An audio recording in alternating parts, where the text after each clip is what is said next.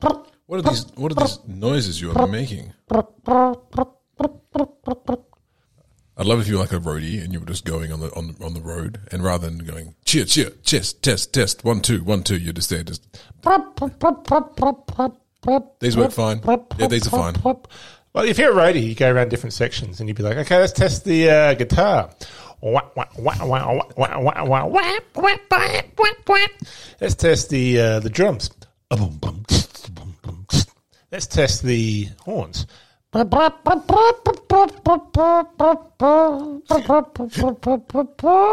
And the test the piano. That's The piano's a really hard one to do, actually. right. Dee, dee, dee, dee, dee. No, there's nothing. You can't. There's, you, a piano sound.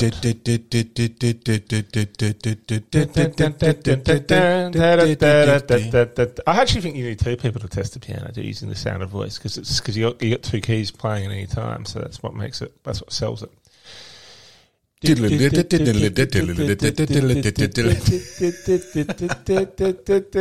A bum, bum, bum, bum, bum, bum, bum, ba-dum, bum, bum, bum, bum, bum, bum, ba-dum, bum, ba-dum, bum, ba-dum, ba-dum.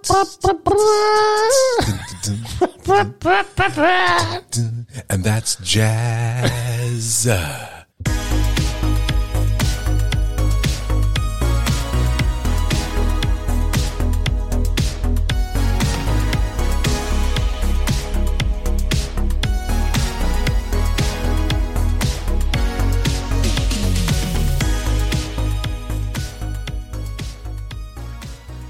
Welcome to another episode of the That's Rank podcast. I am Rob.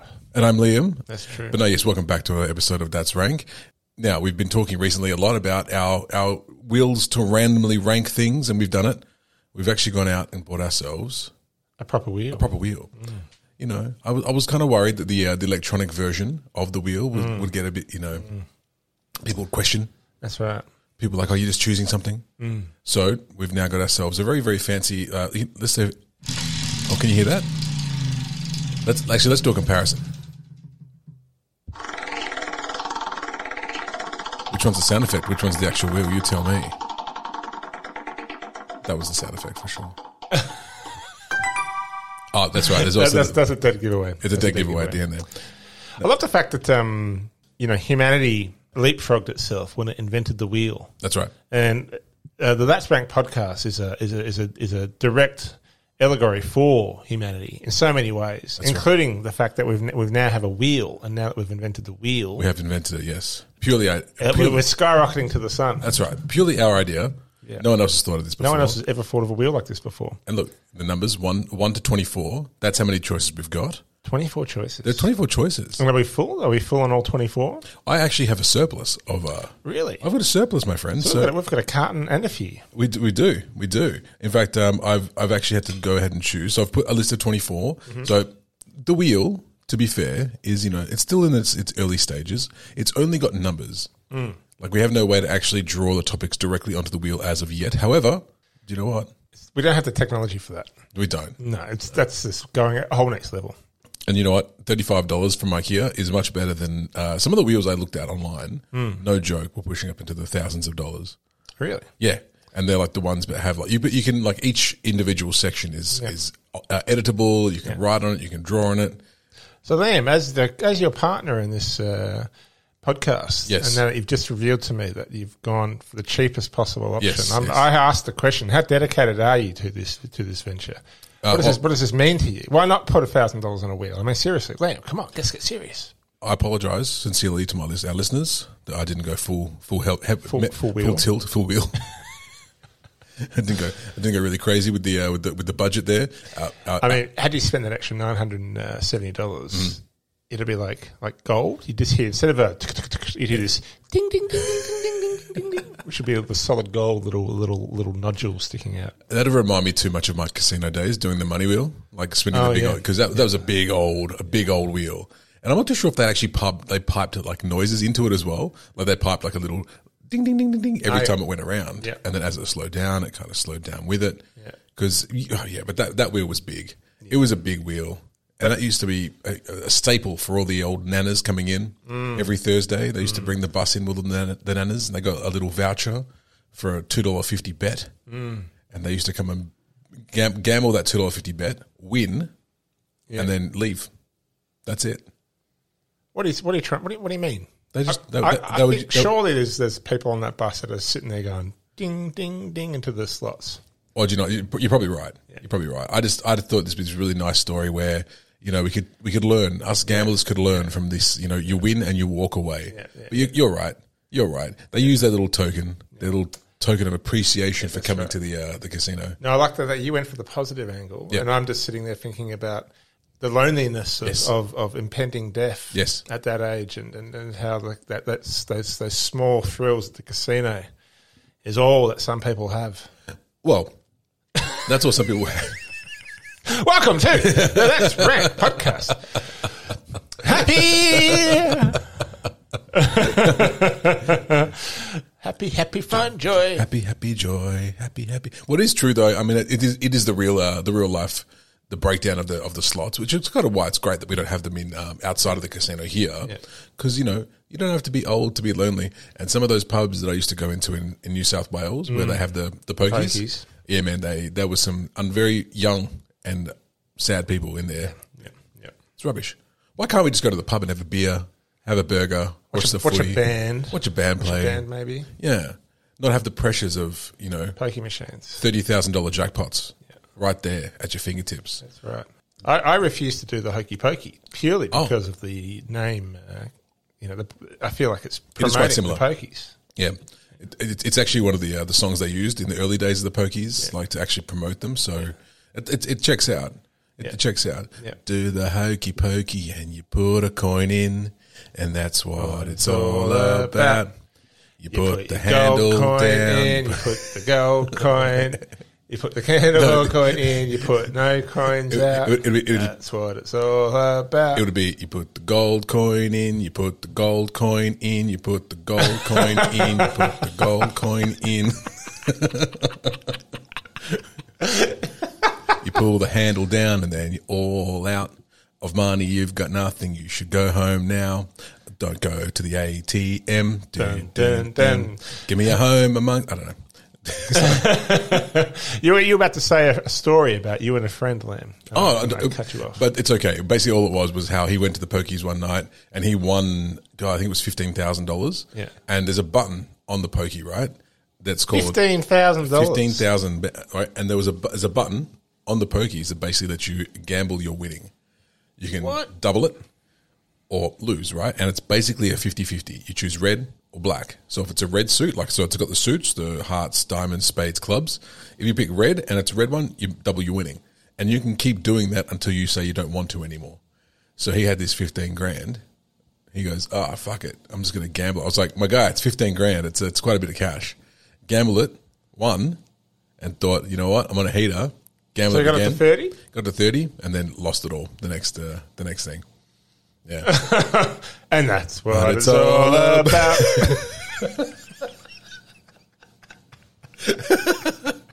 Oh my goodness me! oh man, thirty grand. I, I couldn't. I couldn't even fathom. I couldn't even fathom. Like, Ah, that's when you. That's when you were the voice of reason, the angel on the shoulder, and you were, you did the Yeah. right thing. You did the right Yeah. thing. That friend needed. We all need a friend like you, and we need our friends like you. We need to listen to those friends. Yes. you know. At the end of the day, well, sometimes you know. Sometimes when it comes to gambling, I find this as well. And like, obviously, having worked in the um, having worked in the casino, Yeah. you could have all the friends in the world telling you that you shouldn't keep going. matter, no. Doesn't matter. W- you- Once you once you're in the chase, once you're in the thrill of it, Yeah. it's uh, it's very hard to break for some people, That's right. unfortunately. That's So right. a bit more of a somber start to today, but that's okay. I think it's a good lesson to to to, to get out there. A good a good that's lesson to get out true. there. That's true. It is a, a poignant, a poignant thing to reflect on. And Yeah. now let's uh, spin the Let's, wheel. let's spin the wheel and do some fun ranking. Well, here's the thing. What are we? what- Gambling is bad. Now let's spin the wheel. one, one, one of the uh, one of the options on the on the wheel is like um, it just says do a lap naked around the uh, around the suburb. So it's not actually a rank, but just to put a bit of element of danger in here. So otherwise, you know, what's the what's the odds? What are the stakes here? There's no stakes. We just get to Find out. Liam, now it's time for me to be that friend Uh-huh. and to say, let's not, let's not, let's take that off the, let's take that off the options. Oh no no no no. We no we have to have something that's going to be uh, a bit more exciting. Okay. Yeah. And there we go. See how easy was that? okay. I do like one lap and I'm like, double or nothing, two laps. You start enjoying it, and then the rabbit hole we go down. what happened to Rob? He just got too many, too many uh, charges of indecent exposure. Yeah yeah yeah. yeah. He's gone. He's gone. He's gone. He's just Um, gone. he's in the clink. So here's here's how we're going to work it. We've got the wheel. We've got the actual physical wheel. Thanks IKEA from the kids section as well. What what kid would need this? You reckon? I would. not Uh, that's not something you'd buy a child. no, but it's it's in the it's in the children's section of IKEA. Yeah, yeah. So you might as well put a little, you know, might as well make it a little roulette wheel. Well, yeah. Teach It's like, them- it's like te- they used to sell like the the, the the the this little smokes back in the day. oh yeah, Do you remember those things? I I, I The do. smoke candy. I think we should not we shouldn't mention that too much though, Why? because not forgetting that one of the things on the on the we- thing is childhood lollies. Oh, is it really? So we could potentially spin that today. So we could go in there. we should we, we could start talking about the My, it is mind blocking though when you think about it. what's that? I used to go down to the Oh yeah, And I used to I used to change name. I used to go down to the shop and buy the fads, the pack of fads. and What were Hmm. just they sit what, there. what were they called before that though? well, they changed the name. They man. did, didn't they? Changed the name. Cheeky. Yeah, yeah. Uh, I mean, but but again, how, you know, what the hell? Like, not only is it toy cigarettes, Yep. but it's also a, a slang term. Yes. uh, not a slang term. It's a slur. Well, it was a slang term for cigarettes back in the day. It also was a slang term for cigarettes, Only dads- as well as a slur. Only dag smoke fads, you know. So Mm, Mm-hmm. see that dodged it nicely. Yeah. Um, so what we've got, we've got the wheel here. Um, Big Rob's going to give it a spin. I've got uh, twenty four of our our topics. I've given each one a number, Yeah. and whatever the number is, is what we are going to be ranking today. Here we go. Give it a Are bit. you ready? Are you ready? I'm gonna. I'll hold the base here so you can give it a right old rip. Ace of base. Oh, a very a very demure spin there. It was pretty demure, wasn't Would it? you like to? Do you want to go again, or are you happy with that?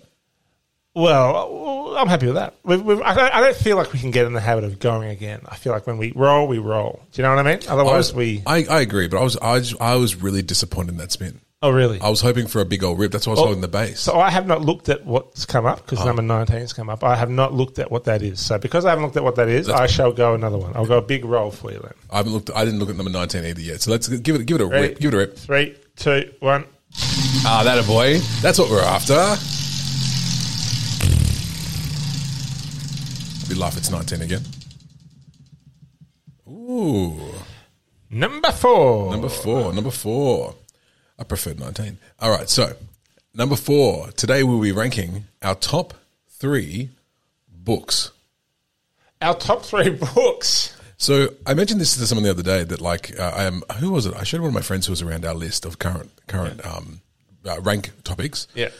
and they were like, not a whole lot of uh, not a whole lot of literature based things on there, is there? It's all movies, it's all food, and I was like, well, that's a very very good point actually. Well, Movies, like movies and food. It's like, well, my number one's actually the menu from McDonald's, and my number two is the movie page from the newspaper. What are you going to do about it? What are you going to do about it? That's right. Well, I mean, this is your rank. you can do what you like. but yeah, that was, it, but they made a very good point. I was like, well, what should we put in? What what should be our our thing for literature? And they just said Yeah. books. That's all they said. Okay. Books. Now I'm I'm I have read. I'm not going to say that I haven't read. Yeah. But reading hasn't been a, ma- a, as big a part of my life as it has for a lot of other people. You know. Yep, yep. Like some people ha really really get involved and get really lost in lost in books. That's true.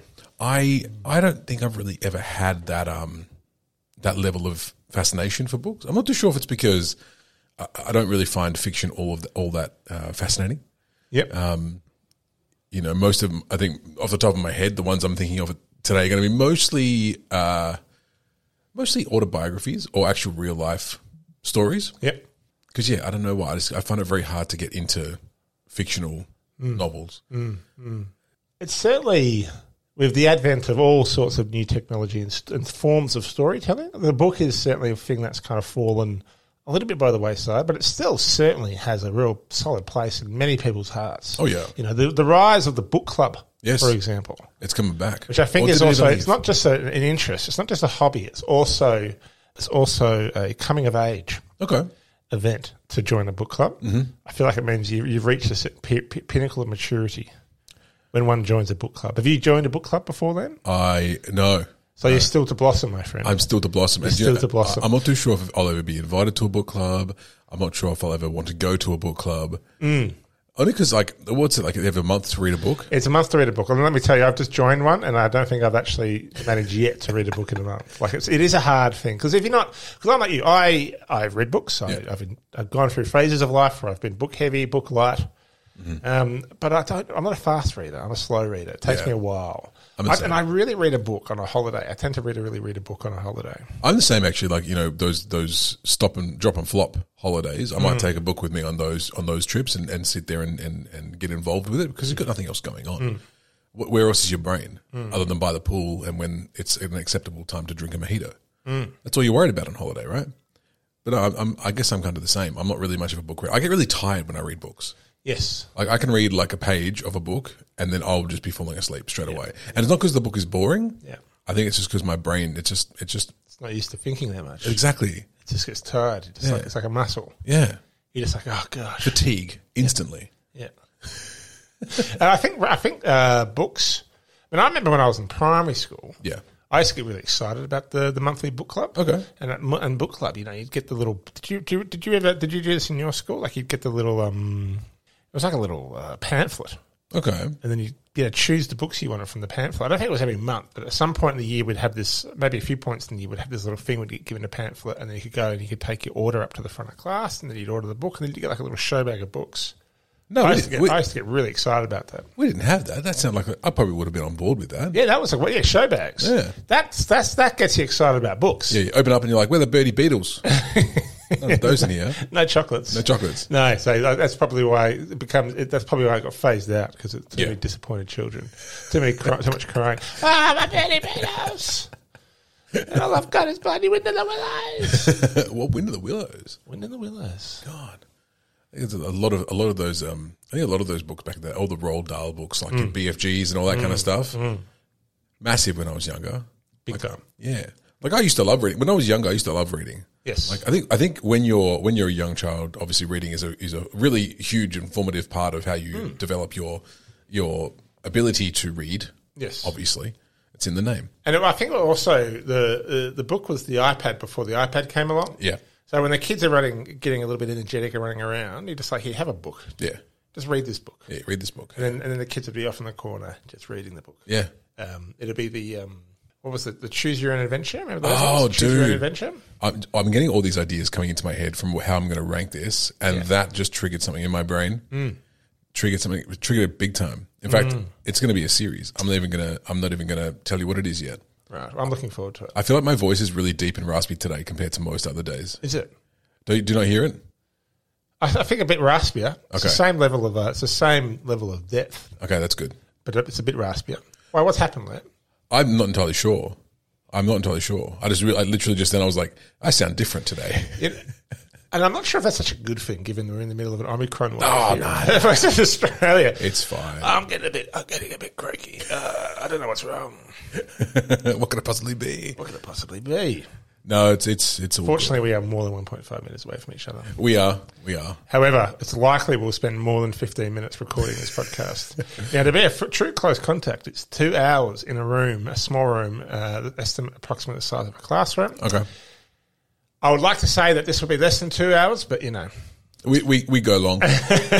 we go we've long. never hit the two hour mark though. We've, I don't think we've ever really hit the one. Oh, for one episode, one definitely no, episode. definitely not. The I- one and a half hour mark, maybe once. I'm pretty sure. I'm pretty sure I know which one will end up being the longest one, and that'll probably be our, our upcoming guest rank that we're going to be having. Yep, yep. that will that will probably be the longest one yet. long one. But soda soda drinks, we're, we're getting we're getting longer every week. Getting longer every week. Giggity. Giggity. Where, where's your mind at? What kind of books you been reading? Well, actually, true. Good 50 point, good 50 point. Shades? If I was to really truly write, like write um, meaningful books in my life, then there might be a few, a few of uh, you know, a few. Uh, that's not maybe maybe let's not talk about this. A few erotic novels, erotic novellas. No, but just you know, like the back in the day, it was uh, it was. I, I remember this with nostalgia now because I feel Back like in 1892, because before I- pictures I, were do, invented. I do feel like uh, I feel like it was a more innocent time. When's you know, just i- in uh, like the early to mid nineties. that? Okay. before the internet came along, when most young boys would probably discover, you know, certain things through National Geographic. couple of magazines. yeah. that, that got, you know, that someone had a magazine. Oh, God, I remember. I remember specifically hiding in the bushes, looking at um, like some magazines with some friends. Going, oh, what the hell? Look at this. Yeah, yeah. And then, uh, but now I'm like, gosh, you're like seven, and you're watching hardcore, hardcore, Hard- hardcore pornography. hardcore pornography, Hardcore corn. Hardcore- Hardcore pornography. I just think uh, uh, in more innocent times. More innocent times. I still remember one of my buddies had a treehouse, Hmm. and under the floorboards of said treehouse was just a stack of Playboys. Yeah. And it was just that it was the most naughty thing you could do because it's Yeah, kind of like, ooh. And you're right. Nowadays, people could literally, like, kids could pick up their phone and just be like, you know, literally Google the word corn. And then all of a sudden, Yeah. bombarded. If you Google corn, I wonder how many options it'll be before something pornography based appeared. Just saying. Well, have you heard of Rule, rule 34? No, what's that? Rule 34 is if it's basically the rule is if it exists, there is porn of it. Rule thirty four of what of, of, of how many? What rule book? Oh no, there's no rule book. I think it's just called like I don't know the, Oh. the I don't know the minutia of Rule 34. I'm pretty sure it started on 4chan, which is why I didn't really get to. Uh, I didn't dive deep Oh. Yeah. into what the Rule 34 is. I just know that it's a thing. It's on Urban Dictionary and stuff like that. Right. Yeah. So if you ever like, if you ever like had a, a, a It's on 4chan, of course. It's porn related. I yes, yes, yes, yes. But if you ever had a fascination about Dyson vacuum cleaners, uh, look Rule 34. mean. So then, shall we rank? Let's rank. Let's rank. Um, I'll, I'll kick off today because I want to I want to keep it fresh in my head while, while Okay, I had while that it's before. there. Yeah, While it's there. You're like Mr. Grumpy. No, Grug. Number three is Grug. no, it's, No joke. No, Grug is a. It's not. I'm not going to put it on here. No. but no joke. Grug is a very special book to me. yeah, Grug is a special book to me as well. Very special book. Honorable mention for both of us. Grug and the Hungry Caterpillar and H- Harry McCleary from Donaldson's Dairy. All those kids books, and I'm going to stick on that kind of kids books theme. Is that one Harry? Harry McCleary from Donaldson's Dairy. Rule thirty four, Liam. Oh, that's right. Rule thirty four. you know what? if it doesn't matter. The um, if the, the on the same on the same note, I'm going to go back in time. yeah. These days, Rule thirty four is there's a hairless McCleary. That's a- Donald Dairy. Well, I'm pretty sure Harry McCleary was actually the dog. Oh, really? Yeah, yeah. Oh, that makes sense. Yeah, Hair, and a hairless, hairless McClary, and I think it was one of those big like moppy moppy haired dogs. Ah, yeah. So a hairless McClary would be um, kind of scary. Oh gosh. Number three, the series. It's a series. ah, Dun, dun, dun, dun, dun, dun. It's Goosebumps. ah, goosebumps. Now I'll tell you why. Even as a 36 year old man, I'm still putting Goosebumps up there as Mm. my um, as in my top books of all time. Yeah. Is because it probably was the first series of books that I ever read where I was just involved. Like just every everything was goosebumps to me at that time. Yeah, right. I used to wait for the next R.L. Stein to come out. The Abominable Snowman of Pasadena, Mm. give it to me. That's the only one I can remember at the moment, which sucks because I know there was like seventy thousand books, and I owned all of them. yeah. And they started doing Choose Your Own Adventures, which is where it popped into my head from when you said that before. Uh-huh. Um, but the names of the books, you know, I'm going to do something I don't normally do. I'm just going to actually do a, a cheeky Google and just bring up the name of some of these books because they were fantastic. TV series actually spawned in the 90s as well. Ryan Gosling in some of the um, uh, the initial Goosebumps episodes as a young Canadian. Is he Canadian? Yeah, like all the best actors and Bieber. so go- it's, it was. I think Goosebumps started like around about 1992. Yeah. went till I 1997, which is essentially my entire primary school existence. I started in primary school in 91, went through to 97, um, and he would just pump these bad boys out. Like every other month, there'd be a new one coming out, and. I viv- I vividly remember the shelf in my bedroom just being all ordered because it would be on on the spine of the book. It'd be like uh, number one, Welcome to the Dead House, because they're all horror horror based novels. Hence the goosebumps, scary. But here's some of the names. I'll, I'll give you some of the names of some of these some of these books. Some of them are really kind of you know horror horror basics like Monster Blood, you know, very scary. Some were like Say Cheese and Die, which is basically I'm pretty sure that was about a killer camera uh, that would like you take a picture and like Yeah. it's a, yeah. Uh, welcome to Camp Nightmare, which, as most Americans could uh, sympathize with, some of those camps have some pretty good horror, horror stories. So for RL to kind of lead into that and just give them one, the Cuckoo Clock of Doom, Well, I can actually see how that because so there is something a bit scary about a cuckoo clock. Cuckoo clocks are essentially terrifying. Yeah, because it, it's probably the horror movie trope, trope that's kind of put it into us. But like dong, doo-doo, doo-doo. and then you It's like a clock that's- that that, that has a nagging uh, like capacity built into it. Hmm. Because time itself is a nag, like time, impending time, and appointments and being there. Yeah. But the cuckoo clock is like, it's time, it's time, it's time, it's time, cuckoo, cuckoo. All of a sudden, it's like, cuckoo, cuckoo. that's my that's my impression of a cuckoo clock. I mean, look, I mean, it's in the name, right? Yeah, Cuckoo, cuckoo. But yeah, the cuckoo clock of doom yeah. probably was Mm. what it was. Page turner. Page, they were all page turners, and this is why this is why I really like really really love them. There was only sixty two. I say he only wrote sixty two books in five years. That's ridiculous. Get on with it, R.L. Stein. But no, they, they they I remember like every single one that came out. You know when you when you read something or you watch something and you just you have this uh, inherent attachment to it. Yeah. like you always want to know what's going to happen next and who's going to come out next and what's going to happen next. I had that with Goosebumps. But strangely enough, it wasn't one that kind of st- uh, stuck with me. You know, like for nostalgia's sake, people like look back and they're kind of like, "Oh man, I remember that." This only popped into my head when Mm. you mentioned it just now. I'm guessing you weren't much of a Goosebumps guy. No, I never got into Goosebumps. You've been very but I quiet, got- you've been but- very quiet while I've been Oh, Yeah, I reading all did- I did these. read- I mean, I remember the TV show, and I know they made a movie about it. I mean, but I know similar things, you know. So what was there? So I mean, right, uh, the what- similar type of serial kid stuff for me was um, Famous Five and The Secret Seven, you know, the Enid Blyton type stuff. Okay. like I, that they was kind of similar. Although not so much, that that was the same group of characters like solving mysteries each week. Uh, Tales from the Crypt is another Oh, yeah. kind of one Classic. you know, so I do, I do, I kind of have the sense as to, and I guess others, you know, for me, when you're looking at like a serial, I mean, I guess there's, I think of some of the graphic novel series like Tintin and Asterix and Obelix. So oh, also, I was a massive fan of those too. Um, Yeah, Oh, yeah. And and there's something so cool about that serial nature as a kid, like going to the library. You know, just going to the library at school. Like I used to go to the library at school all the time. Yeah. You know, they had the whole Os- Asterix set. Yeah. You know, and you'd just be able to go through the whole Asterix kind of collection, the Tintin collection. And uh, yeah, you, you develop a real. And I guess it's because it is. Yeah, I, don't, I wonder if it's because you're younger, you're still developing your sense of like uh, y- your ability to read and your ability to kind of grasp these stories. The fact that Hmm. there's so many characters and things that you can, or or not just so many characters. In the ta- in the case of Goosebumps, just like a familiar like uh, Structure. structure, Yeah, yeah. like boundaries. Do you know Yeah. what I mean? Like you're gonna, you know what you're going to get with Goosebumps. You do.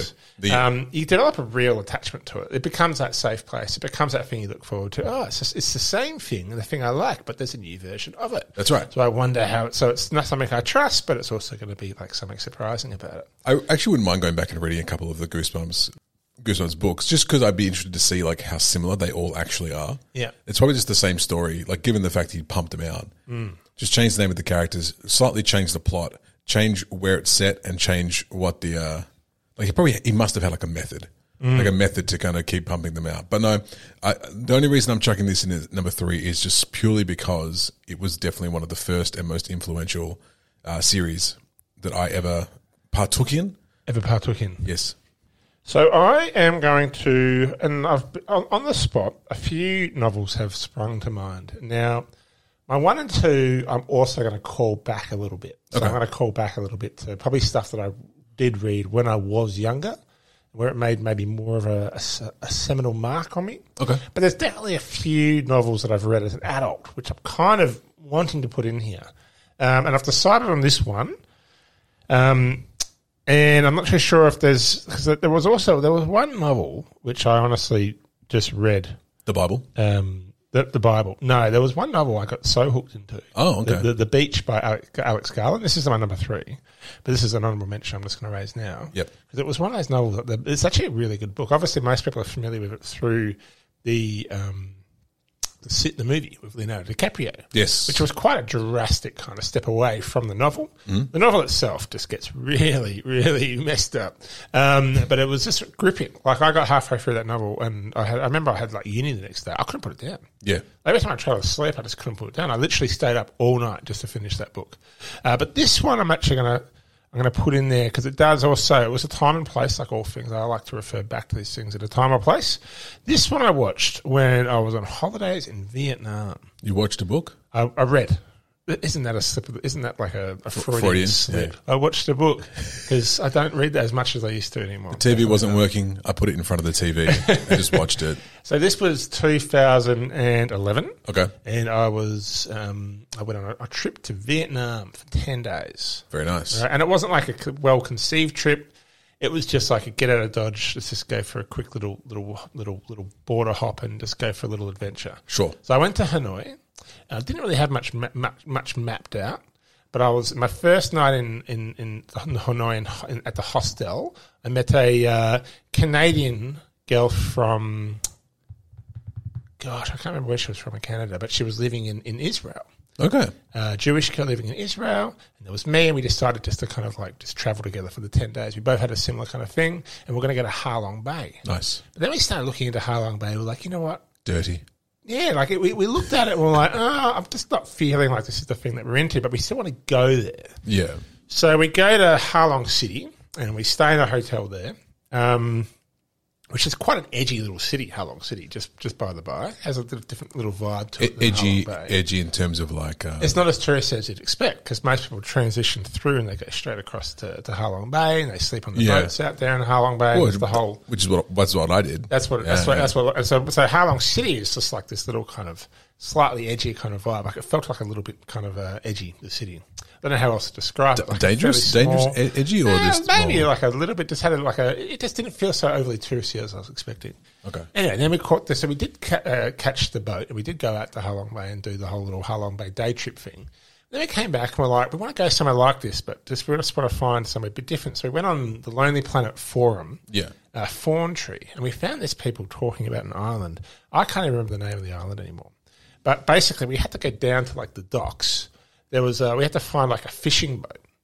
That there was. This is the way to Sounds get like to an the amazing um, island. um, um, episode of The Amazing Race. It was kind of like an episode of The Amazing Race. So we go down there and like you jump on this boat, and the boat had it wasn't a fishing boat, but it was definitely a boat not for the sole purpose of chartering tourists. So there was about five or six of us in total. Yeah. um, we picked up a couple of other Stragglers. stragglers along the way, and we all sat on the roof of this boat, sunburnt, about to a crisp on this trip because like we're just sitting on the roof. The bottom was all full of boxes and stuff like that, and we're just cruising on this boat for four and a half hours through the rest of Harlong Bay, which looks just like Harlong Bay. Yeah, yeah. You know, so it's still just these beautiful kind of like rocky outcroppy things, and just like it's like what the hell? Yeah. where am I? And we're sitting there cruising along. We eventually find this island with like just seems to be nothing else on it, just this tiny little town. Um, there was nowhere really to stay, but we kind of go and there was a little hotel thing which we weren't very impressed by. They said, "Oh, go to the other side of the island." You rent a motorcycle, go to the other side of the island, and there's this little place that you can, little guest house place. So we jumped on the motorcycle, we're cruising along. You know, we're cruising through the, the, the rice. That was very, very stereotypical. We're cruising through the rice paddy fields and we're cruising along. and it's just- Stereotypical, but beautiful. beautiful, beautiful. Like this, you know, nothing. Like, but there's just nothing else around. Like there wasn't any other tourists around. Like we were literally like two of the only like three young like yeah, like our little like group. Yeah. we, we didn't know the other four. We quickly parted ways with them. So there was just me and Aviva. We just jumped on the motorbike, go to the other side of the city. There's this little, tiny little little little little restaurant little. Hangout place where there was at, at no joke at most only four people staying at this resort. There was like three or four different rooms. There was then this little area where you had like a kitchen. You had a couple of hammocks. I remember specifically there was two hammocks because you'd always try to get up early and get, get the hammock because there was only ever four people staying there. You'd go and get the hammock and, then, and it kind of went out to this beach. You'd think if you have, have a, a place that's only ever be four people, just get four hammocks. Well, you could have had up to 12 people, I think. You could have had up to 12 people. They only had the two hammocks. And it was just a really weird little adventure. And we just sat on the beach for like five days. Yeah. So we just went out there, sat on the beach for five days. It just felt like it was really tucked away. And I read this novel uh, by Haruki Murakami, and it was it's called Hard Boiled Wonderland and the End of the World. Okay. So it's not one of uh, the famous Murakami novels because he's certainly written a few famous ones. Has he? He has like a Norwegian Wood would be one that he's written. He's a fa- he's a quite he's a he's a quite a well known accomplished Japanese author. He's been writing for a long time. He wrote this one I think in the eighties, and like all of my options today, I'm going to struggle to describe to you plot. That's fine. But effectively, you had. We don't it give was- too much it was- plot away anyway. in that- yeah, exactly. Because this is all stuff from a while ago. But you had kind of two stories within the story. So you had Hard Boiled Wonderland, and then you also had The End of the World. and they alternated chapters between each other. Oh. and you kind of had one which was very much about this um this kind of uh this kind of like little war type that two very two warring kind of factions fighting it off, and it was more like an espionage action kind of thing. Yeah. and then on the other side you had the end of the world, which was this more really mystical kind of magical kind of journey, you know. And eventually the two stories kind of converged uh, uh, in theme. So they spliced they spliced together chapter by chapter, and they eventually. So all like odd numbers was one, and even numbers were, were the other. Fascinating. So you go from one to the other, one to the other, one to the other. And I just sat on the hammock for four days reading Hardboy Wonderland. Now, because we were out in the middle of kind of nowhere, like there there was all powered by generators, and they put the generators on overnight until six a.m. But only until six a.m. So at six o five, I would wake up in just this sweat. Ah. Just this, absolutely, just like, oh. So, I'd get, so every morning I'd Oh, so they roll turned, out the, of Oh. they, bed. they turned the generators on for aircon overnight. Overnight, overnight. They turn the generators on overnight, but they'd shut down at six. Yeah, yeah. I'd wake up at six oh five sweating. I just literally get up, put my boardies on, just walk straight into the beach, which was right in front of me. Yep. I'd fall into the water for a while. I'd cool off. I'd come back. I'd have like another little kip. Like an hour later, I'd wake up sweaty again. I'd go back into the water, have another little kip, and then eventually I'd I'd, I'd, I'd, I'd migrate to the to the to the um, the uh, what, what did I say they called the The hammock. the hammock. Yeah. I'd migrate to the hammock. And then the, the whole place was staffed by a guy and his family. So it was a husband and wife and two little kids. Yeah. And they were just hanging out. So they just literally sat in this little restaurant serving four people for the whole day. A couple other people might come and go during the day. Yeah, yeah. They just sat there, mate. And you just go, oh, can I grab a beer? They'd come over and they'd bring a beer. So I'd just sit there in the hammock drinking a beer and reading this novel. And it just, yeah, the novel was just a gripping book that I just didn't want to put down. Like every day, I'd just, you know, it's one of those books. And because I knew I had nothing else to do, it was so great because I think this was one of my most pleasurable book experiences. Yeah. Because it's a part of this whole bigger little adventure and this whole bigger little thing of being somewhere, which was a little bit off the beaten track, so to speak. Um, and then reading this book about this kind of, on one side, this kind of uh, adventure war type story, and the other side, this this really magical, also adventure type story. Yeah. So it was just like a perfect kind of themed book for me to be delving into. Sure. Um, and it's my favorite Murakami book. This was my first Murakami book, and now I've read similar ones, even these more renowned ones. And I'm just, you know, it's like I'm chasing that. not the first, same. I'm Yeah, chasing yeah, that yeah. first high Yeah, yeah. from from this book because it just was just uh, amazing. And it was um, Murakami's a famous author and for a reason. But I always, you know, because the story was just beautifully plotted and told. Yeah. But I also think when you're reading a Murakami novel, you've got to. It's about the, the who who translated it too, right? Because his True. language is it's because it's beautifully written. Can I, can I quick shout out because this kind of ties in a little bit to an honorable mention I had? Yeah. It's a book called Cat in the City, Oh, yeah. um, which I've just recently read, um, which is basically about um, it's about seven or eight or nine maybe different people all living their lives through Tokyo, Yeah. all tied together by this one calico cat. But there's one particular chapter within the book that is actually completely translated from someone who's written it in Japanese. Yeah. And there's edit- editor's notes throughout the entire thing going, I've edited it this way because that's my interpretation Yeah. of this of this translation because there isn't really a s- you know a straight Japanese to English translation for this bit. Yeah. It's like you're saying, like the trans the translator and who actually translates Yeah. that is a massive, massive part. It's a massive, massive part. They're taking a huge. They're, they're they're having to employ an amazing amount of skill to be as accurate as possible. yeah, But yeah, just to get the, the bits of prose flowing. Do you know what I mean? Like, I imagine that would be a huge challenge, just to get the, Well, the especially- meaning the meaning coming through the same and the flow of the words to be just the same because it was it's eloquently written. yeah, So, and, and you know that's that's Murakami's work, but I think there's also a degree of credit that goes to whoever translated this book. It was, so, so it was a great book, great experience. Ironically, even though we were four, at the end, I'll, I'll, I finished the book. yep. And that night, we packed the book away, and a couple of French tourists uh, arrived. And we had a fine on the final night was actually a little party because the French tourists liked to party a little bit. So we sat on the beach drinking beers, and the fire started on the other side of the island. And we just watched this fire kind of creep its way along the side of the island. Uh, I think it was burn off or something. I don't think it was a serious Oh, issue. okay, okay, okay. So we're watching this, we're drinking beer. I just had a few really relaxing days, sweaty days in this little powerless place in, you know, generator based place in, on the edge of Vietnam. And then at the end, we go, well, let's just, on the way back, on the way back to the main town, let's just cruise around this island. Because there's only like four roads. Yeah. We'd only seen a couple of them. so we'll go see what's on the other one. We go to this other road, and no joke, we come across to the very end of the island. We go up this hill, And we're like, we're right at the end of the island. We couldn't be further away from anything. And we see this. Like, what the hell is this? One of the biggest, most bustling resorts I've ever Really? seen in my entire life. Just, just stuck at the end of the island. And like just this bizarre little little resort. And I think it was kind of when I say bizarre, I just think it was um, it was a resort that like people from Vietnam would frequent, but Sure. it just was totally devoid of any kind of traveler or anything like that, any kind of like more foreign international traveler. How it was interesting. Just like it a was real, just there. it was just there. just it was there. just like this little oasis. We just popped up and there it was, and we're like, wow, what the hell? And then totally fenced off, so we couldn't even go near it. We couldn't even go and get ourselves a pina colada by the by the pool. That's a shame. Yeah. yeah. So then we drove our motorcycle back, and we went back and and, and caught the boat back. Murakami. I think Haruki Murakami has written won the Pul- won the Pulitzer. I can guarantee you that my, my my top two have not won the Pulitzer. No, no, I don't think he's won the Pulitzer, but he's won a few awards by the looks of things. It's an, it's an incredible imagination, Murakami. The worlds that he's kind of It's- carved out of. Usually, a pretty good uh, a, re- a pretty good trait for a author to have is a good imagination. I've tried writing stuff before. My imagination is not as uh, diverse as others.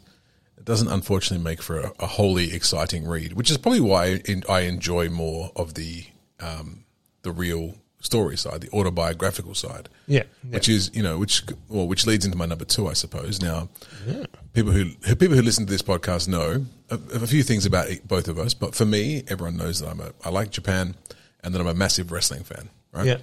Now, my number two, I could have put like every single like every wrestler autobiography that's ever been written because it's a fascinating business, especially when you go back into the seventies, eighties, nineties, even like what these guys had to put themselves through for their for their art uh, or craft.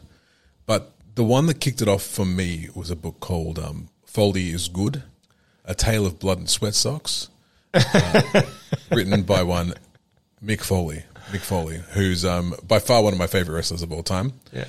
and he penned it all himself. He wrote the whole thing, and this was in this would have been in mid two thousands, so he would have had access to laptops and all that kind of stuff.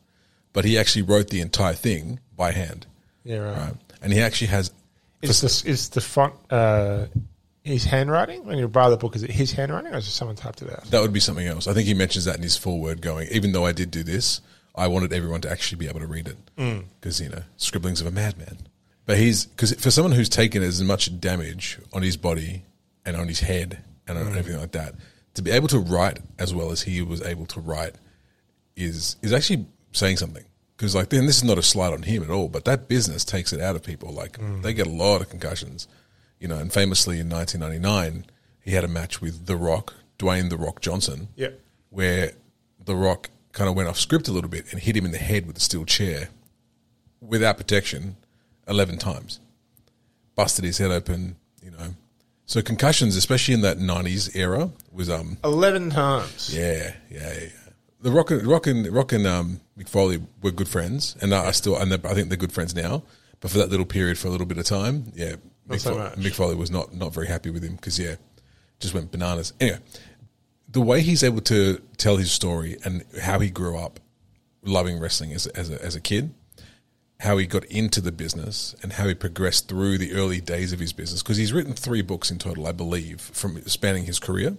So this first book only covers, oh god, I'd say, I'd say probably the first fifteen to twenty years, like from when he started to um, just after he quote unquote retired, because wrestlers never retire. They say they do, and they just come back Yeah. when they need a paycheck. Yeah.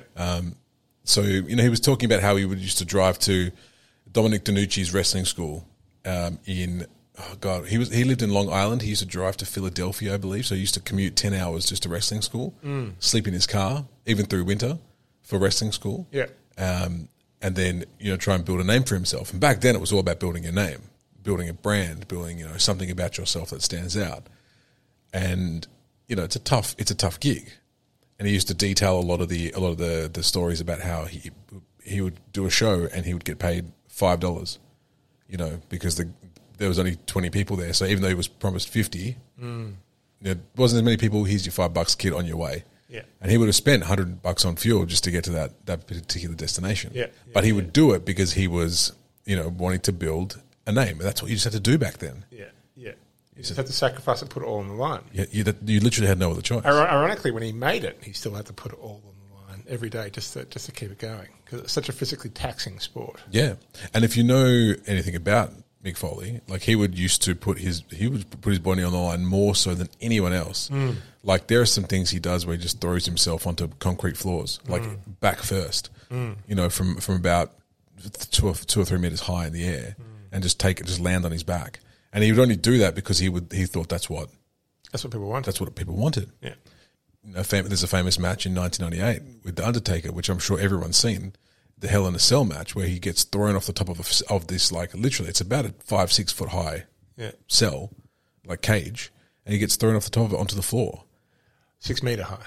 Yeah, well, six meters is pretty tall, isn't it? Six feet is six feet is like I- we're above six foot, so it had to be. It was it was meters. You're talking about meters. You're talking about like Yeah, but six meters is still ten to quite fifteen low. feet, I reckon.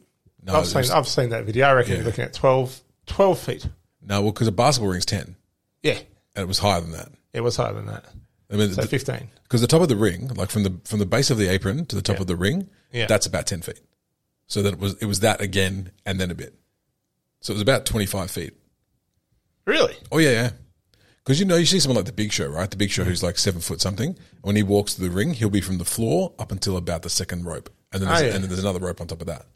So yeah, so from the floor to the top of the um, Yeah, true. Actually, yeah, yeah. But that's what that's what he would do. But then intertwined in all that story about how he was just following his passion and following his love Mm. was his love for his family and how he's a huge, like he's a real softy, like he's a real real soft soft guy. Like you take on one hand you've got his barbed wire death matches that used to have in Japan, Mm. where he would like literally have third degree burns after the match, and then he'd go back home to his family and, and go straight to Disneyland because he loves Disneyland and he loves Christmas, you know, all this kind of stuff. Like he's um he's a real enigma, is is Mick Foley.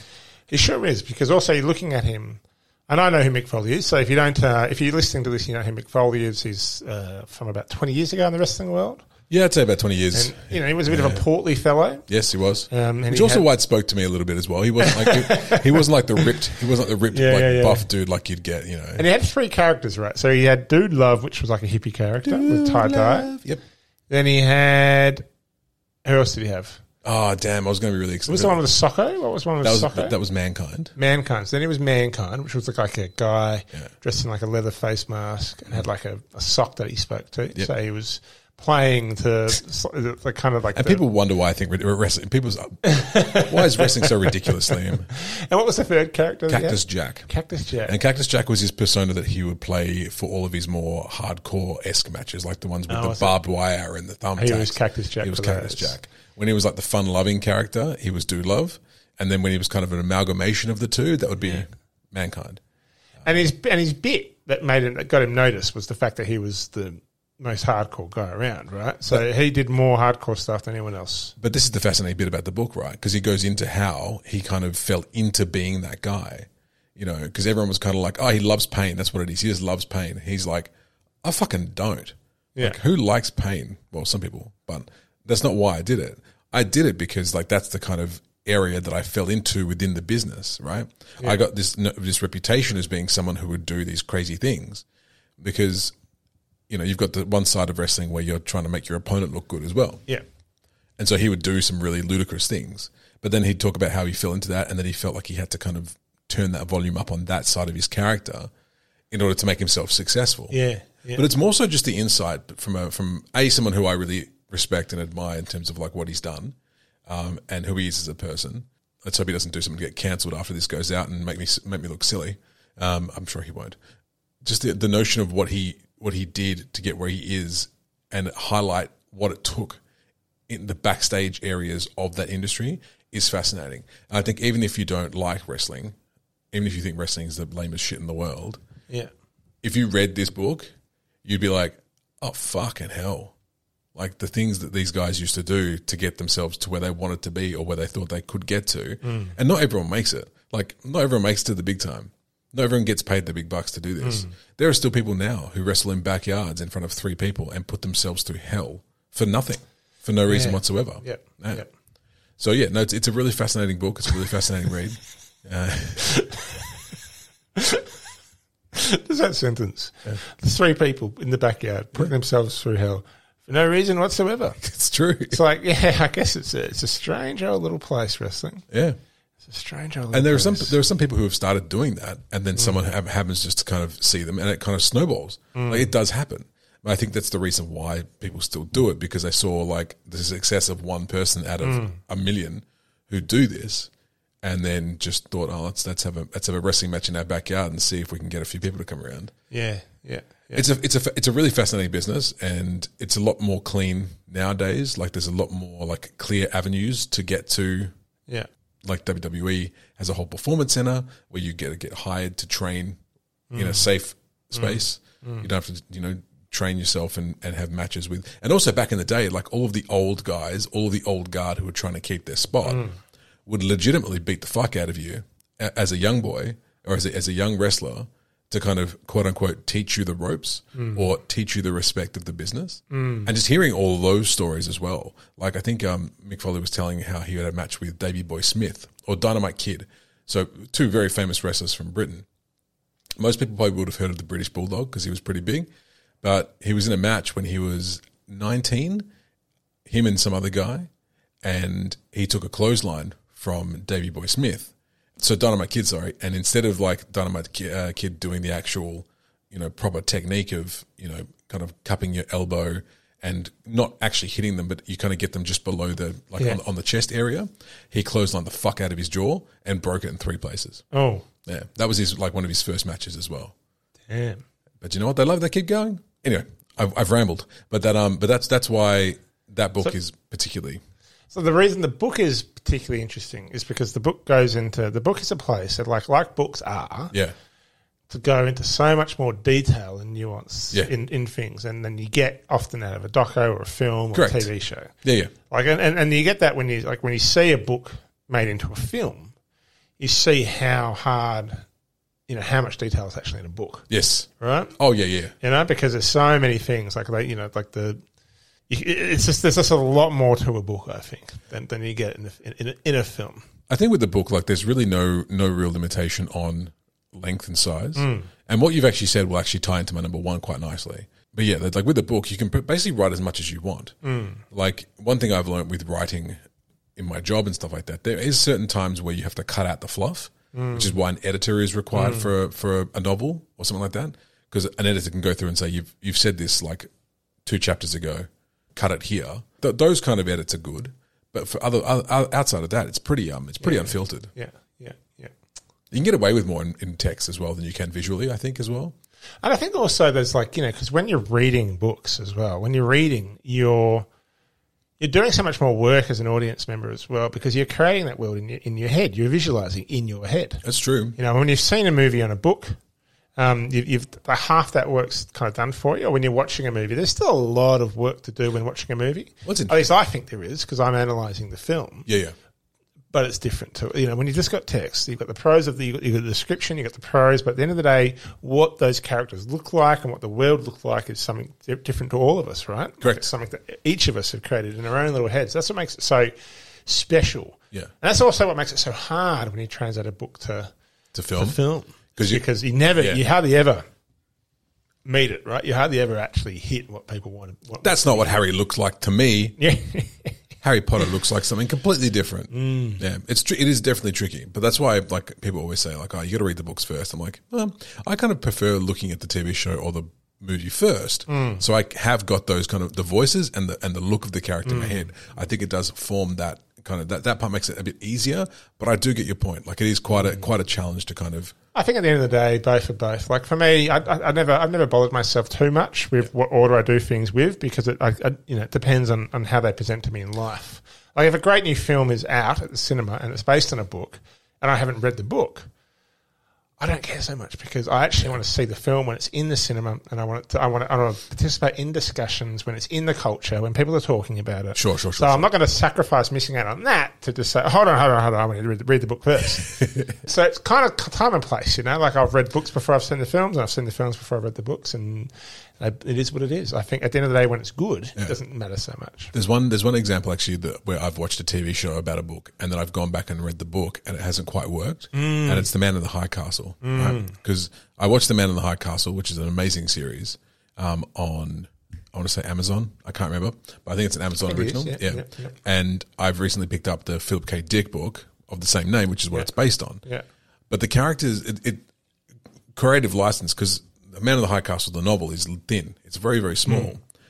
The TV show is three or four seasons of you know of storyline that they've kind Yeah. of stretched out, and the characters in the in the TV show, I created a very very clear understanding of what they were, but that doesn't translate to the book that well at all, actually.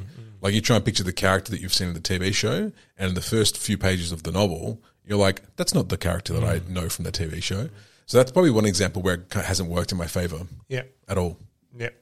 Well, interesting that we're talking about this transition because my number two Yeah.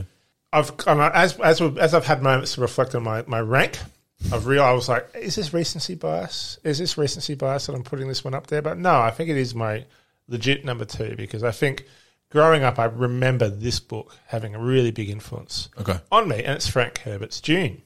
Oh, okay. And I think I sp- in, our, in one of our previous episodes, I've spoken about how I used to listen to the Forrest Gump soundtrack in the lounge room. You did. I have very clear memories of me reading Frank Herbert's Dune in that same lounge room on the, the green couches at the time.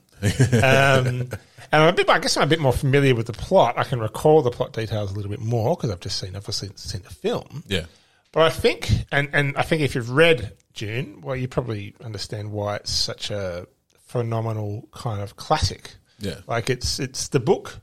Frank Herbert's Dune is what really defined, like in in in storytelling, the hero's journey. Okay. You know, and, and it's what Star Wars was based on. It's what so many, so many. Star Wars was based on June. oh yeah, drawn. So many parallels have been drawn from Dune into Star Wars. Okay. you know, and Dune was always considered the unfilmable book because I, you know, because it's it's it's, it's a pretty long book. Yeah.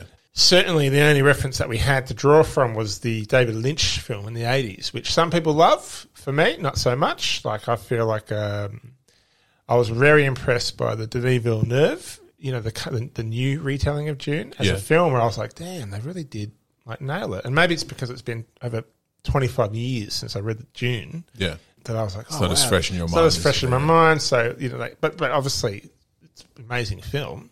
But I just recall as a young person just getting absolutely enthralled in this world Mm. of Paul Atreides aligning with a friend and becoming, you know, existing, um, becoming the the hero.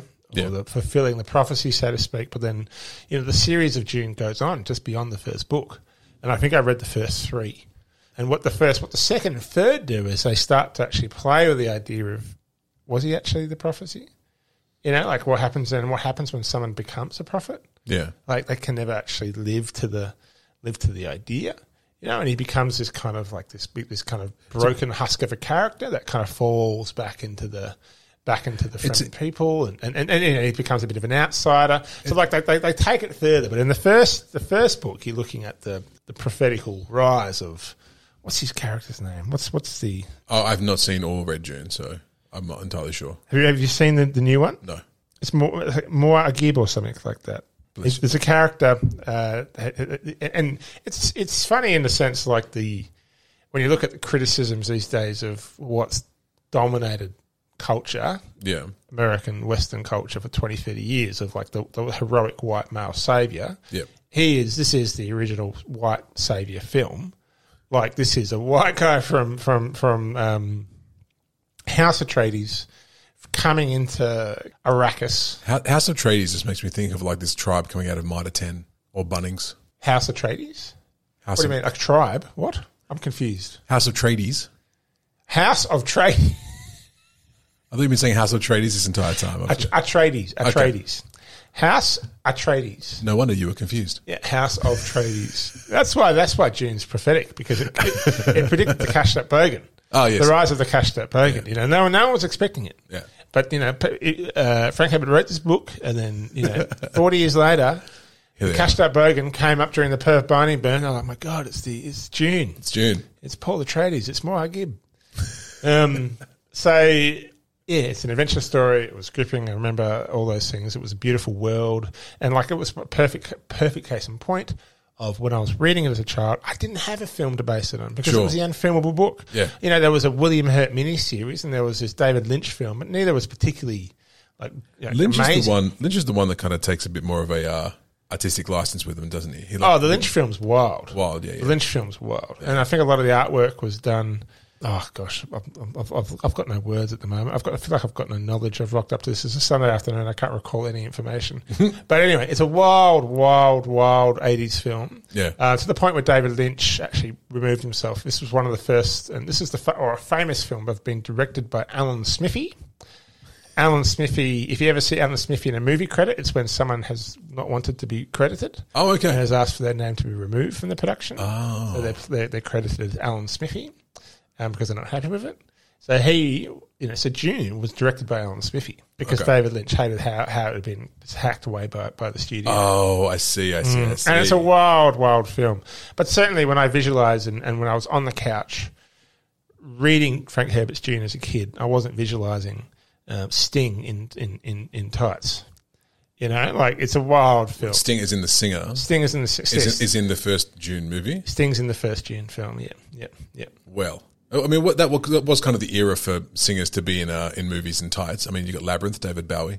Yep. So yeah, I think he plays. Um, he's not Baron Harkonnen, but he's the, the nephew. He's the he's the, the evil nephew Harkonnen, whose name I can't recall. And he's the one that they battle at the end. I think he battles Paul Atreides battles him at the end. He's in Sting. He's basically wearing like these these kind of like frilly speedo things, and it's just like a wild. Sounds tantric. Well, it's, it's wild. Like it is really sexualized. Definitely, it's a wild. It's a wild film. The Lynch version, like it's just wild. Uh, I'm in a, I'm in a, uh, an unenviable an unenviable position right now. Be- No, an enviable position, no less. Where I haven't seen or watched any of the. Um, I haven't read the book. I haven't seen either movie, so I can do it whatever order I want. That's true. I can watch I can watch the David Lynchy boy and watch that movie first and be like, okay, I've got an idea of the characters in my head, and then read the book and then go back and watch the most recent film and be like, this is all wrong. That's true. That's true. Yeah. So if I was you, I'd read the book first in this case. Okay. But the fi- but the new film's out. But you've kind of you know you're not. It's not. It's a new release. so It's not new. You'd be able to revisit it anytime you want. It's a brilliant film. Well, that's a good thing about um movies. You can go down to Blockbuster, get yourself a little VHS, chuck it in the VCR player, and off, off you go. You can watch it. Absolutely. Absolutely. Get, jump, jump in your DeLorean and uh, Mm. I- or your or your or your, mag, your, your magma, your Yeah. Mitsubishi magma. Magma. go jump in the Mitsubishi Magma, drive down to Blockbuster Video, get the VHS. Ignore me, ignore me. I'm literally reading Wikipedia, and this is this is this is that's rank podcast. We don't claim to be any level of expertise because we didn't prepare for this because we couldn't because we, can't. rolled we rolled a wheel. So that's why that's why some of our podcasts are just us reading uh, Wikipedia in the moment, and I'm reading the wrong information out. And I was, I was going to say because like we were looking through stuff, and I was like looking at the timestamp where we're currently at. I was like, damn, and we still have to do number ones. So I'll jump into my number one right now. 'Cause now because it's also based on a movie. Incorrect. The the mo- has, has, it's had a movie based on it, and the novel that I'm thinking about is called Battle Royale. Oh, was it a book before it was a movie? Was it? My man, let me just find out, just so I'm not making my, making a fool of myself. If it was one of those ones that was written like after the movie, but I'm fairly certain it was written beforehand, and it goes into a lot more, a lot more detail than the um, than the movie could ever do, which makes sense, right? Yep, yep. Yeah. So the the book came out uh, in 1996. Uh, Koshun Takami wrote it. Yeah. And essentially, it's a story about the kids have basically overrun Japan. The kids have overrun it. All, the, all, all the older generations have, have died out, Yeah. and the kids are becoming little punks, basically. So, in order to quell this, the government releases a the Battle Royale Act, which essentially requires a, a school, a, a group of school children from a class is chosen at random Yeah. to be dumped on a desert island, and essentially they have to go and all kill each other off. Now, I watched the movie first. Um, loved the movie. The movie's fantastic. I'm pretty sure I watched it. Did I watch it with you the first time? I feel like that was one of the ones we watched out the back on the old cinema that we set up in. Uh, Um, I remember I first watched Battle Royale um, in Scotland. I remember, Oh, wow. Remember it specifically because I had to borrow my um, flatmate's room Yeah. because she had a DVD player and a TV, which I did not have. Okay. uh, Anyway, so I have a specific, but maybe it was, but maybe Yeah. I think we definitely have watched it together at some stage. It's one of those movies that I've watched several times after the fact. And then I stumbled upon the the novel. I can't remember where I was, but I saw it one day in the in the shops. I was like, "Wait!" And I saw the little uh, the little motif on the front that looked like Shuya and Noriko. So Shuya and Noriko, who are the two like main main protagonists of the whole of the whole book and the whole novel, on the front. And I started flipping through it, and I was like, "Oh, this is this is the same book. This is the same story, except the book is it's fat. It's fat. So like the movie, where the movie kind of goes into a few different characters and only just delves into a few main central characters. Yeah. The book tells the story of each individual child who's been dropped on the island. Now, some of these kids are from well-to-do families. Some of these kids are, you know, bullied in their fat. I'm pretty sure it de- delves into the idea of homosexuality in some of the kids as well, which in Japan, especially in the 90s, even now, to be honest, is kind of seen as a bit of a still a bit of a taboo Yeah. Um, you know, one of the one of the kids just you know finds a, a porta potty to go to the toilet, you know, in the in the in the book. Some kid you never heard of in the movie, like he's one of the one of the ones that's just kind of like a footnote because the movie still goes through every single kid. But it doesn't have the time. This is this is what we're saying about books Yeah, and yeah. how much more time you've got in a book. You can go and explore each character. That's right.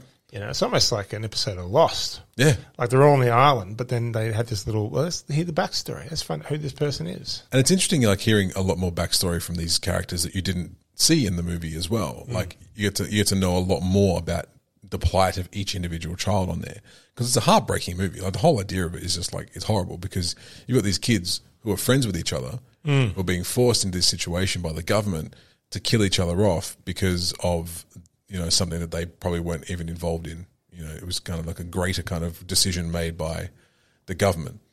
And so they're all there, and it's this kind of morality barrier of like, do I kill my friend so I can survive, or do we all try and just find a way out of this together, knowing full well that that ain't going to happen, that it's not going to be a thing.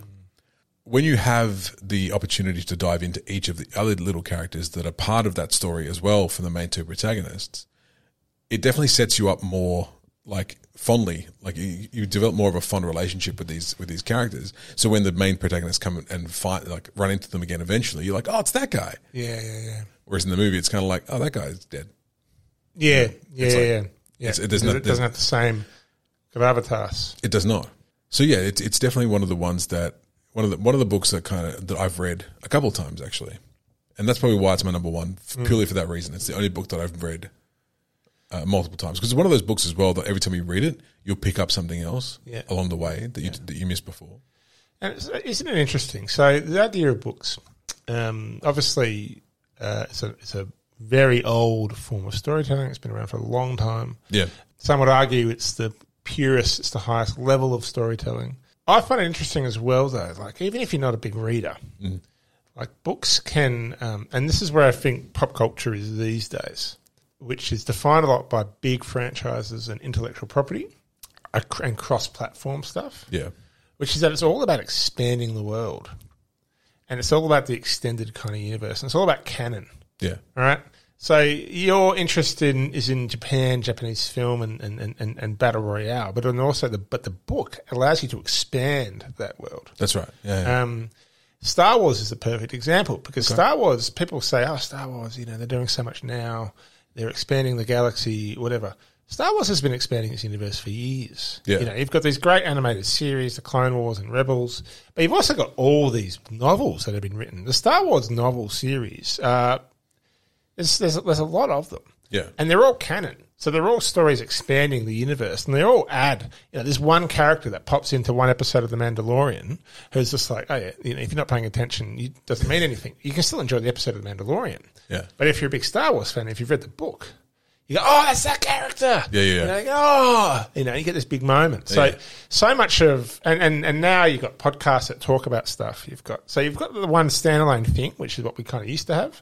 But now you've got all these other bits of bits, bits of media that expand on and talk about, like it's, they continue the story, Yeah. a depth of the story, or it's just fans and people talking about the story. Yeah. Um, but I kind of feel like that's actually where a lot of um, there's a lot of big franchise books. You know, I feel like book like the, like like novels and, and literature is still a huge significant part of the creative arts because of because of that, but also when you think about what are some of the main bits of IP that have kind of emerged, like so much of it had come out of book. Twilight's come out of book. Yeah. Uh, Harry Potter's has started with, as a novel series. Um, the Hunger Games is uh, Harry Potter's just started as a novel series. you know, started out as a novel. Oh. You know, started out as books. Like they became they became franchises from the books was a bit- I way was- before they made movies out of them. I Do you was know about to what I mean? say- I was about to say, I hate to break it to you, but Harry Potter's been a book for a little while. So, so, so oh, well, all I'm saying is that books are still really, in a lot of ways, a dominant part of the, the culture and a dominant art form. Yeah. In that a lot of what we see is um, starts in books, and it's still a huge part of what people are consuming all the time, particularly kids, young people, which, Yeah. is, which is good. Yeah, that's good. That's good. Um, and and for yourself, when you've got interests, you can you know you can you can nut, whether it's the life, life of Mick Foley or it's the Yeah. expanding on the characters of Battle Royale, you know you can do that in, in, in literature. You can. You, you have definitely more leeway and more, Mm. you know, more time, and more, more more space to do that and stuff Mm. like that. So So, so I'll keep moving. yeah, let's, let's do Let's, it. let's wrap it up. Let's do it. So my number one goes back to childhood. Now I would never leave home without this book. Buggerlug's Bum Thief. No, The Wind in the Willows. Ah, you- so I, ra- I raised it earlier because it's uh, it's a very special book for me. Like literally, I had a book copy of The Wind in the Willows. I would not leave home without it. I would bring it with me. Talking to my mum, I would bring it with me everywhere yeah. sisters go swimming lessons, I'd be sitting on the side reading Wind in the Willows, you know, like on the way to school, I'm driving around, Wind in the Willows. Like I just read this book. Yeah. Over and over and over and over and over again. So Wind in the Willows, it was written, I think, in the early 1900s, Kenneth Graham. Um, it's set place in just country, ye old country England. Yeah. Um, you know, uh, abound or in and around the characters of mole, rat, toad, and badger. And I think that was just, I think what attracted me to, and most of, probably the most of, and there's lots of little side stories, but the main story that runs through Wind of the Willows is that of the um, mischievous ragamuffin that is Toad, uh, Mr. Toad, Yeah. who goes off on this kind of crime spree. Oh, really? Um, yeah, yeah. Mr. Toad goes off on a little bit of a crime spree. He just goes, he just runs amok, basically. But I think like what I, I, you know, Badger was my favorite character. Who was kind of like an older, wiser kind of character. Man, and I- I just remember just like it was the world. It was us living in amongst like the the English kind of yeah. forest, you know, which I think just really appealed to me. So I think I loved the stories, but I think I also just gravitated to the characters and the world and the place, and could picture myself being there as a little kid. So you've, you, you mentioned Wind of the Willows earlier in the episode, and Yeah. you've mentioned it again now. Yeah. And it's weird. It's one of those things where I have fond memories of Wind of the Willows. Yeah. But I couldn't tell you a thing about it. I 'Cause can't- It's, it's one of those yeah. things like as a kid, I'm sure you're exposed to a lot. Yeah. Like, like a lot, a lot. Yeah, Like I, I- all, all I remember really is Mr. Toad. Yeah. Mr. Toad's the main plot line that, that carries through the story, and I remember him just causing trouble after trouble after trouble after trouble. Cheeky Toad. Cheeky Toad, he was a cheeky Toad, and then eventually, you know, he literally goes on a crime spree on the. But but a lot of this stuff I've, I've found, as we always do on the spot, like when you ha- can't prepare, you're like, ah, books. I can't remember the plot to Win in the Willows very well either. I can't you- remember the plot to June very well. But it doesn't matter though, because the, the, the, the point is, like, point is it's about the connection. That's the connection, Yeah, yeah, you're yeah. connected into the story. You love the And, um, story. You love the characters. When you're reading, it's like, it's like a warm blanket around you when you're reading a good book. Yep. You're deep inside a book. Like all life's troubles are kind of gone, and you just you literally just transported into into into this world. And and I think it's better. A good book is better than. Uh, it's funny what what what, would- what you're trying to do in film and television and games and and and whatever animations. Mm. In a sense, we're trying to get close to the experience of reading a book. yeah, And don't get me wrong, I'm more of a film and TV buff. We all know that. I don't read as much as I would like to. sure. But when you think about it, you know, we think about s- film as 2D, 3D, whatever it is. Book for me is deep in our imagination. It's 5D, it's 6D, it's whatever it is. We're, or everything else that we've tried to do, whether it's painting, uh, animations, film, we're trying to capture what the experience I think is of reading a book. Yeah. Because when you read deep inside that book, you are creating a full world inside your head. And you are in you are in that world. It's like VR. Yeah. It's like we've had virtual reality for hundreds of years already because Yeah. we've had books. 100%. Do you know what I mean? It, it- it's a fascinating thing about books as well because you do you literally you, all you're doing is reading words, but you're also like not your brain is working at such a weird capacity to be able to kind of take those words, understand them, but then completely, completely com- construct this idea of this story and this world in your in your skull. And I agree with you. That's the best thing about reading a book. It's like you're put, you're putting, and even if you even if you have an idea of faces, like like from autobiographies, like whoever a- anyone who writes an autobiography, obviously you know what they look like because it's their it's their story. But even if you see a movie first and you've got an idea of what this person actually looks like, it actually allows you to then create the rest of this, the story and the rest of the space around them, you know, more more clearly as well. So no, I agree, I agree. I agree with you in that sense that the um, reading is a very very a very lovely way to spend some time. It is, and it's a sad. I'm, I'm the first to admit it. I rarely go to the book now.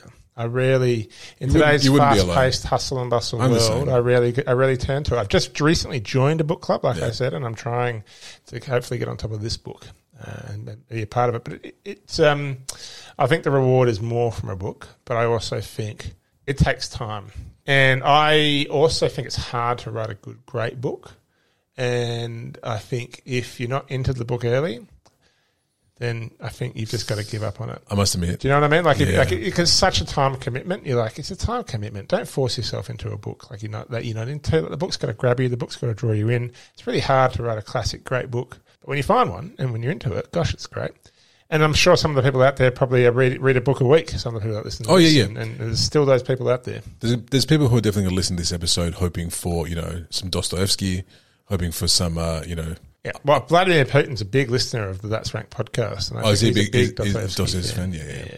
But you know what I mean? Like some, some hoping for some like more, I don't know, uh, Cultured. cultured decisions or cultured choices. But you know what? They can do their own rank. They can list their own books. and they should go to a, a book uh, reading uh, podcast. They should.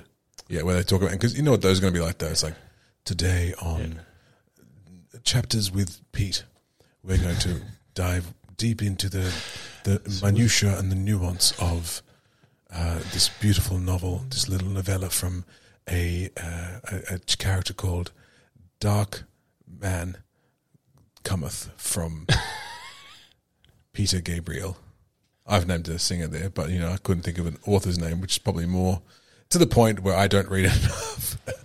Hey, hey, Peter Gabriel. I'm sure if you read a book, if you wrote a book, it'd be a bloody sledgehammer.